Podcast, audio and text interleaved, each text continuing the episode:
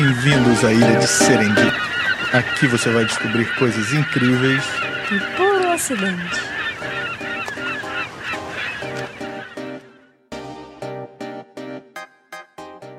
Olá, pessoal. Bem-vindos de volta ao terceiro episódio do Serendip. Eu sou a Muriel de Souza Lobo, física e pesquisadora do Imetro.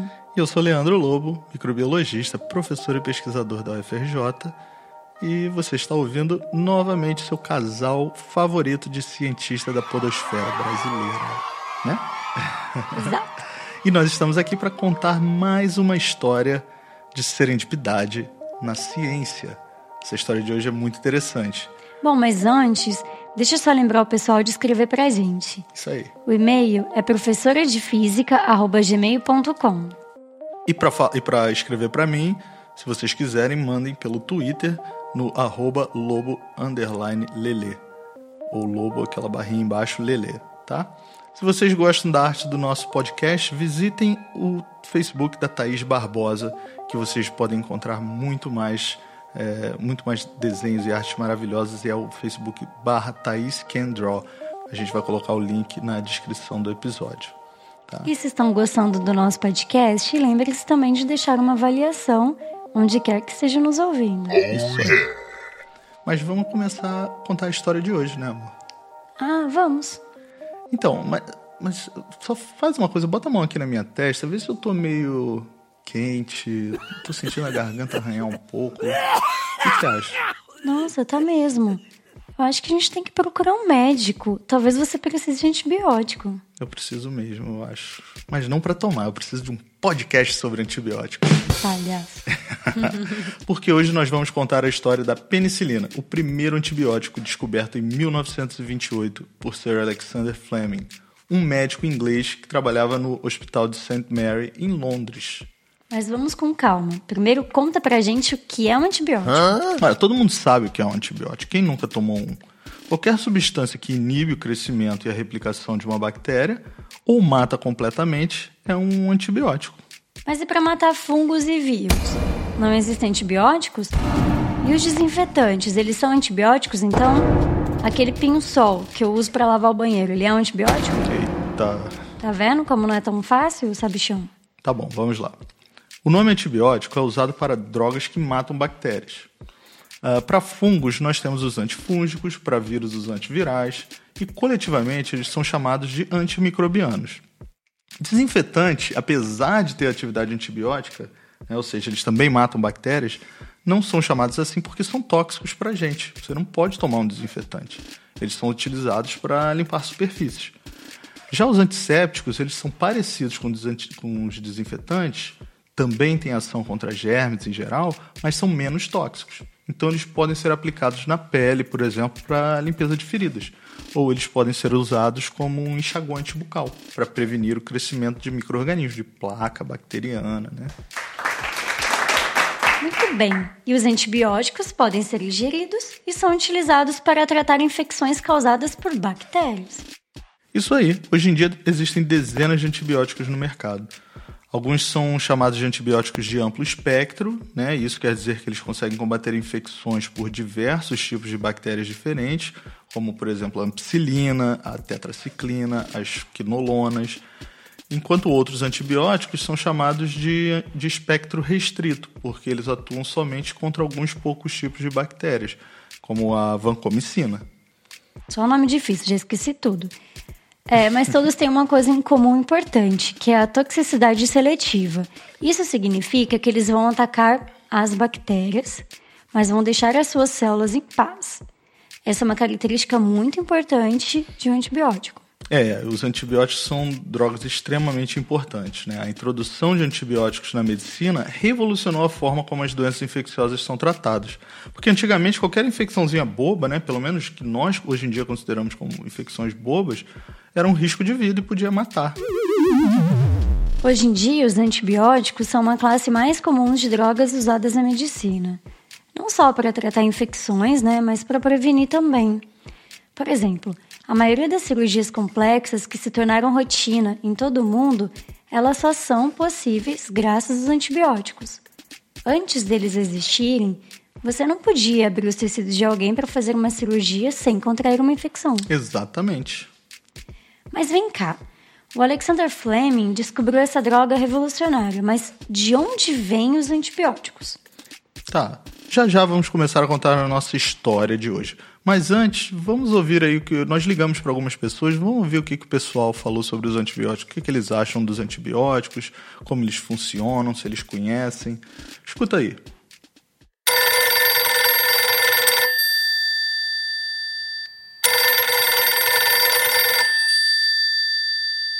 Eu sei que foi na década de 40 e depois os antibióticos no geral for, foram se desenvolvendo e vindo outros tipos, né?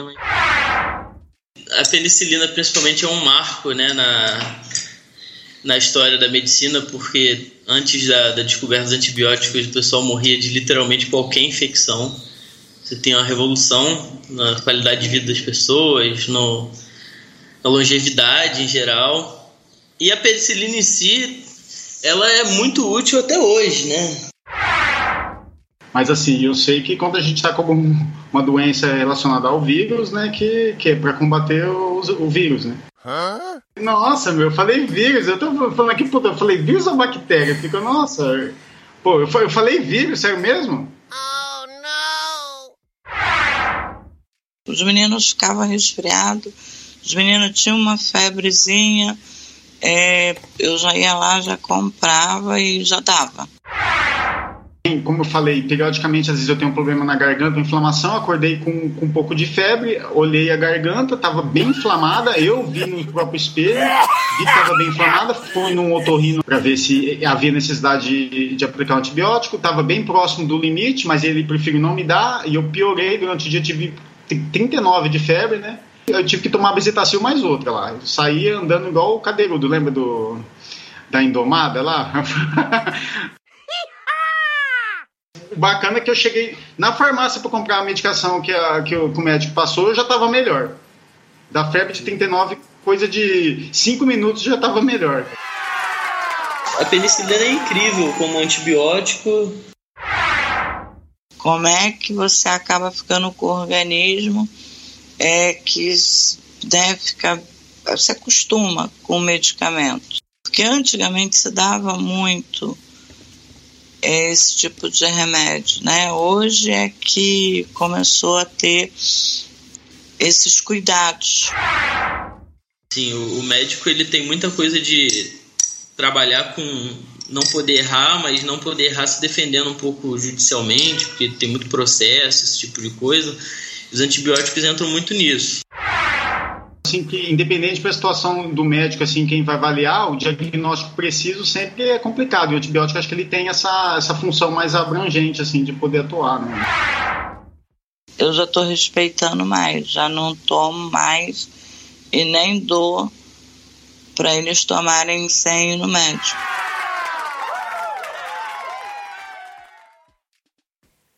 Bom, voltando à nossa história, os antibióticos, né, a descoberta dos antibióticos é um exemplo clássico da serendipidade.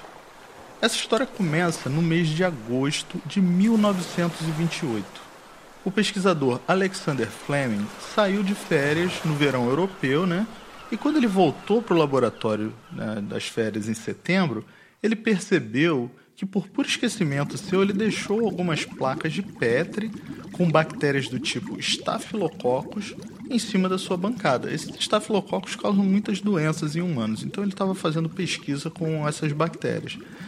Só que ele esqueceu de guardá-las na geladeira ou então de simplesmente descartá-las. Esquecido ele, né? Até parece alguém que eu conheço. Eu já falei que eu não sou esquecido, é que meu cérebro é muito ativo, é só Sei. isso. Hum. Bom, como essas placas mofaram, ou seja, elas ficaram cheias de fungo, ele, como um bom microbiologista, pegou as placas para descartar, para jogar fora, né, para é, esterilizar e tal. E ele jogou numa bandeja contendo desinfetante. Nesse exato momento, um outro pesquisador chamado uh, Merlin Price entrou no laboratório para bater um papinho com o Fleming. Queria saber como tinha sido as férias, né? Queria dicas de viagens. Provavelmente. Mas ele também queria saber como estavam indo as pesquisas do Fleming. E o Fleming foi chorar suas pitangas, reclamar que tinha esquecido o experimento em cima da bancada, que ficou tudo mofado. Então ele pegou alguma das placas que estavam na bandeja com desinfetante para mostrar pro, pro Price, né? Por sorte, aquelas placas ainda não haviam molhado, com, não tinham sido molhadas pelo desinfetante. Em uma dessas placas, cheias de mofo ou cheias de fungo, né, ele percebeu que havia um halo ao redor de um desses fungos contaminantes. Ou seja, as bactérias que ele estava testando, que são do tipo Staphylococcus e que causam doenças, elas não conseguiam crescer muito perto daquele fungo. Então ele achou isso uma coisa muito curiosa e resolveu pegar esse fungo e guardar para fazer outros experimentos. Mais tarde, esse fungo foi identificado como pertencente ao gênero Penicillium, que é de onde vem o nome da penicilina, que é a substância antibiótica que esse fungo produz. Nossa, que sorte é essa, né? Imagina se o amigo dele não tivesse entrado no laboratório.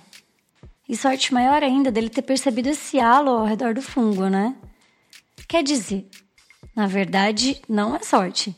É aquela famosa frase do Pasteur: o acaso só favorece a mente preparada. Né? História incrível.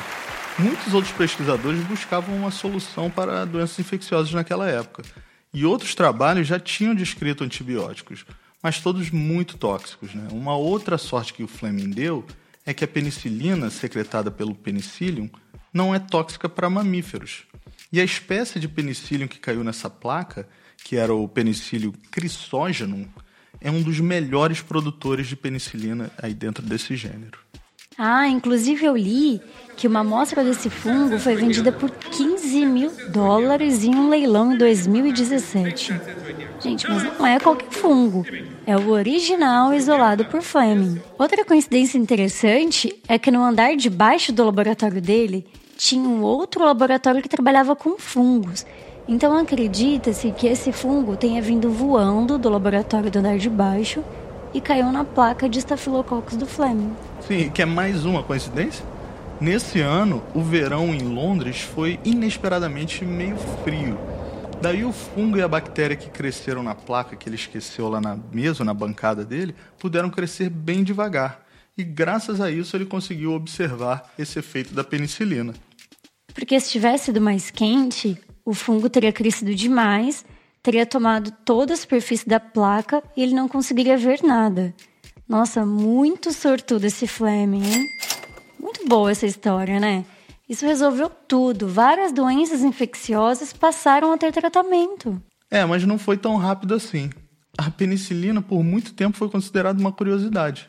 Fleming até fala no trabalho que ele publicou sobre o uso dessa, da penicilina, mas levaram anos para alguém perceber o potencial dessa droga.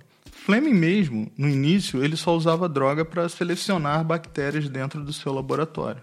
Mas é um desconto, né? Porque era super difícil trabalhar com isso na época. Ninguém sabia direito como purificar a penicilina. Sem contar que é uma molécula bem estável. É, é verdade. Mas com a chegada da Segunda Guerra Mundial, o interesse em drogas para tratar infecções aumentou muito. E daí sim a pesquisa com a penicilina explodiu. Em 1940, Sir Howard Florey e, Sir Ernest Chain, da Universidade de Oxford, são dois pesquisadores, né? eles retomaram as pesquisas de Fleming e conseguiram produzir a penicilina com fins terapêuticos em escala industrial. É, inclusive, a primeira pessoa a tomar a penicilina na história foi Albert Alexander, que era um policial britânico que havia se ferido no rosto e estava com uma infecção muito grave. Coitado, mas ele foi atacado por algum bandido? Não, Coitado, ele se machucou com um espinho de uma rosa quando ele estava cuidando do seu jardim. Nossa, que triste, mas ele sobreviveu? Não, infelizmente não. Ele melhorou muito quando ele começou a tomar a penicilina. Só que naquela época era tão difícil produzir essa droga que o estoque acabou antes que ele fosse curado. E aí, alguns dias depois, ele faleceu. Na verdade, a penicilina era tão difícil de produzir e de purificar que os médicos e pesquisadores reciclavam a penicilina que era excretada na urina dos pacientes que tomavam e aí eles repurificavam e usavam em outros pacientes. Ui, ainda bem que isso mudou, né? mudou. Hoje em dia é muito mais fácil produzir não só penicilina, penicilina como diversos outros antimicrobianos. Uh, mas infelizmente isso não solucionou todos os nossos problemas, né? Hoje em dia, devido ao uso indiscriminado dos antibióticos, muitas bactérias se tornaram resistentes a essas drogas. E isso é um problema de saúde pública é, enorme. Né? Então, alguns pesquisadores até acreditam que em alguns anos, se novas drogas não forem descobertas, ou se nós não tomarmos mais cuidado ao, ao utilizar os antibióticos, a gente vai começar a voltar para aquela época pré-antibiótico, onde tinham infecções que a gente não conseguia tratar. O próprio Fleming é, já teve essa esse insight aí, ele já, no, no, discurso que ele fez quando ele aceitou o prêmio Nobel, há 70, mais de 70 anos atrás, ele já uh, falou sobre isso. Ele disse que o abuso da penicilina poderia uh, trazer bactérias resistentes. Mas já falamos demais por hoje, né? E essa parte aí eu acho que é uma história para outro episódio. Vamos encerrar por aqui com uma frase do próprio Alexander Fleming que mostra que, além de perspicaz, ele também era um cara muito humilde, que disse: Não inventei a penicilina. A natureza que a fez. Eu só a descobri por acaso. Muito bem. Legal. E lembre-se, pessoal, só use medicamentos sob prescrição médica, tá? Os antibióticos são muito úteis, mas também podem causar problemas e efeitos colaterais. E o abuso dos antibióticos pode trazer esse problema aí da resistência a antimicrobianos. Então a gente tem que ter muito critério na hora de escolher e usar essas drogas, tá? É... Bom, era isso por hoje. Se vocês gostam do nosso podcast, escrevam pra gente em professora de física@gmail.com ou no Twitter arroba lobo underline lele. E lembrem-se de visitar o site www.cienciaexplica.com.br para descobrir muito mais notícias interessantes sobre ciência. Isso aí. Esse episódio foi escrito e editado por mim, Leandro Lobo, e pela linda Muriel, Muriel de Souza Lobo. Isso aí. Abraços e até a próxima, pessoal. Até a próxima, pessoal.